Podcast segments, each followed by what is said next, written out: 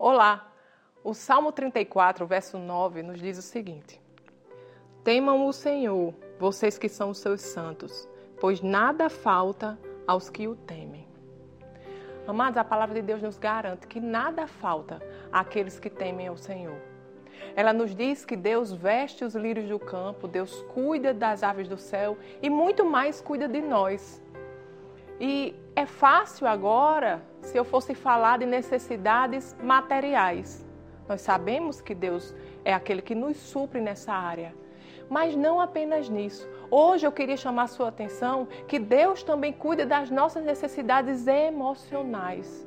O que é que você precisa nesta manhã? É paz? É alegria? É domínio próprio? Tudo isso está disponível em Cristo Jesus, através do Espírito Santo de Deus que habita em nós. O Espírito Santo de Deus, ele rende frutos, mas cabe a nós aceitar e tomar posse daquilo que já é nosso. Por isso, quando há falta de paz, receba a paz de Deus e diga: eu não abro mão da paz que excede todo entendimento. É alegria.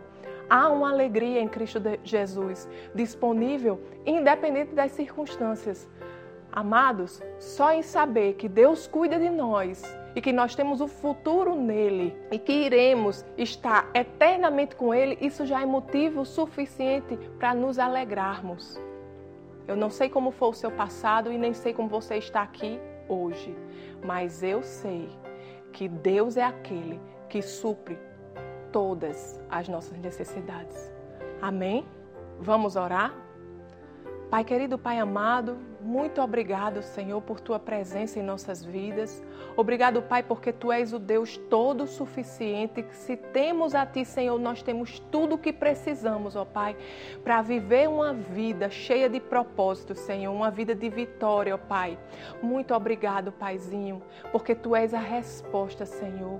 Tu és aquele, Senhor, que supre todas as nossas necessidades, Deus. Obrigado pelo dia abençoado que o Senhor preparou para nós, Senhor. Obrigado. Obrigado por Tua presença e por tudo que Tu és em nossas vidas, Pai. Tu enches, Senhor, a nossa vida de sentido, de plenitude, Pai.